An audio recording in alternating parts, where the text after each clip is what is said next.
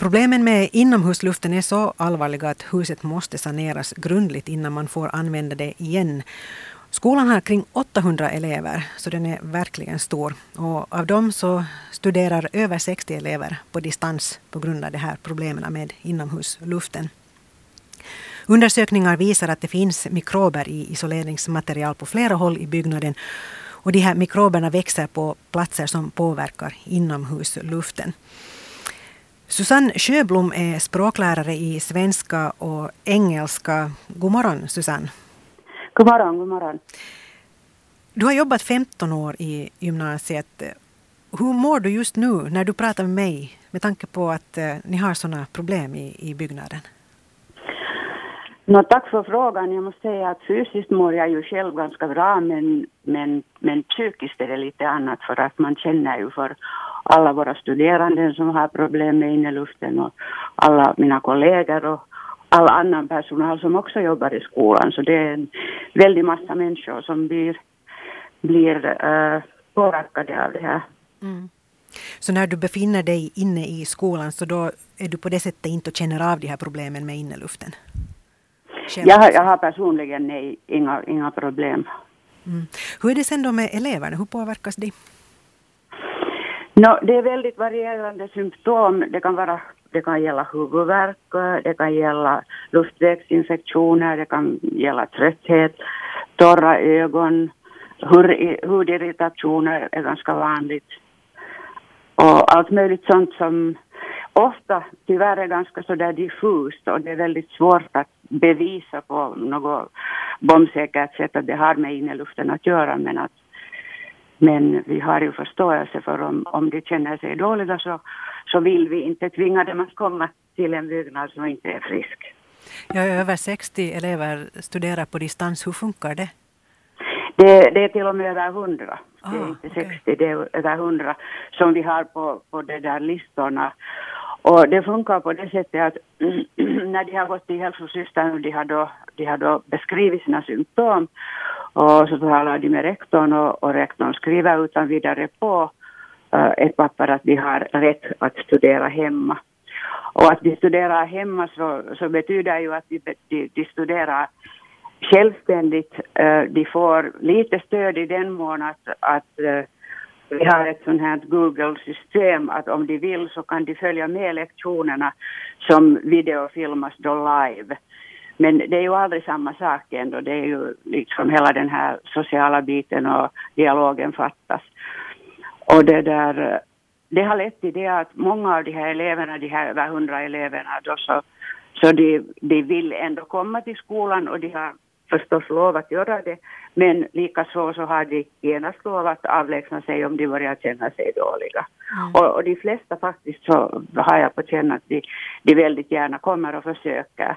Och så om det inte går under dagen så, så flyttar de över till biblioteket på andra sidan gatan eller, eller var hem då och studerar där. Nu kan ju inte lärare göra på det här sättet att de inte är i skolan. Så, så hur är det med dem? De, de har säkert också symptom och hur gör de då? No, ja, det stämmer. Det stämmer. Jag har ingen statistik egentligen på hur många som, som, som uh, lider så allvarsamt men att, men att väldigt tydligt och klart så är det kanske en tredjedel av lärarna som, som diskuterar symptom som passar in på det här inneluftsproblematiken men att igen en gång det är väldigt svårt att bevisa att det är så. Det kan vara flunsa, det kan vara hängig huvudvärk, trötthet annars bara så, så det är väldigt svårt att sätta fingret på det. Men vi har ju inte haft något val, alltså vi kämpar ju på och försöker sätta studenterna i, i främsta rummet och försöker stödja deras studier. Och nu hade vi ju då hoppats att den här våren skulle vara den sista och nu slipper vi elände och får, får flytta in i tillfälliga, tillfälliga utrymmen men att det ser ju nu ut som om det inte skulle förverkligas ännu. När gymnasiet Lohjan Yhteis Lyseon Lukio måste då alltså stänga den 1 september enligt, enligt myndigheterna men, men det här företaget som ska leverera baracker så klarar inte av att mm. hämta dem i tid. Vad gör man då? Det är just det, vi konkurrens, konkurrensutsatte flera tillverkare och, och det var två som då svarade och båda hade samma svar att att leveransen blir försenad och det är omöjligt att få det att gå på det viset att vi skulle kunna börja i nya utrymmen från hösten. Eh, det talas nu om senare på hösten. Det talas om att eh, kanske före jul. Och nu talas det också om att kanske man kan göra det på det sättet att barackerna som de kallas eh, kan tas i bruk i etapper. Så att först flyttar då kanske årskurs ett in i baracker och sen senare, lite senare barack, barack två kommer så, så kommer årskurs två och så vidare. Mm. Men det är allt väldigt mycket i luften ännu. Det måste kännas säkert lite osäkert kan jag tänka mig sådär att man inte vet hur hösten är. Det, det känns väldigt osäkert och ännu, ännu när man tar i betraktande att vi hade haft vi har då haft de här problemen i flera, flera år och den här osäkerheten har, har varit ganska betungande psykiskt för, för alla som är med i huset. Så, så det är sorgligt, men, men det kan inte hjälpas. Alltså, alla försöker göra sitt bästa ja. för att lösa den här problemen. Och, och det att barackerna inte kan levereras, så det tyder ju bara på det att vi är inte ensamma med det här problemet och det vet ju alla. Exakt, det är många andra kommuner mm. än Lojo som har problem med det här. Så. Absolut. Ja. Men, vad, hur tycker du då att Lojo stad har skött det hela så här långt? Då? Så, så gott som, det har, som de har kunnat. Jag har nog full tillit till hur de, hur de har agerat, hur de har försökt hjälpa upp situationen. Och man har ju försökt lappa och laga och, och haft små reparationer i ena änden av huset och andra änden av huset. Och så har det alltid uppkommit nya problem. Så att så det har varit en sån här långdans. Mm. Men, men de har nog försökt, jag, jag är säker på det. Och det som jag ännu måste uppskatta är det att vi har vi lärare och, och hela personalen har varit väldigt väl informerade om vad som händer och, och hurdana testresultat det har kommit och, och så vidare.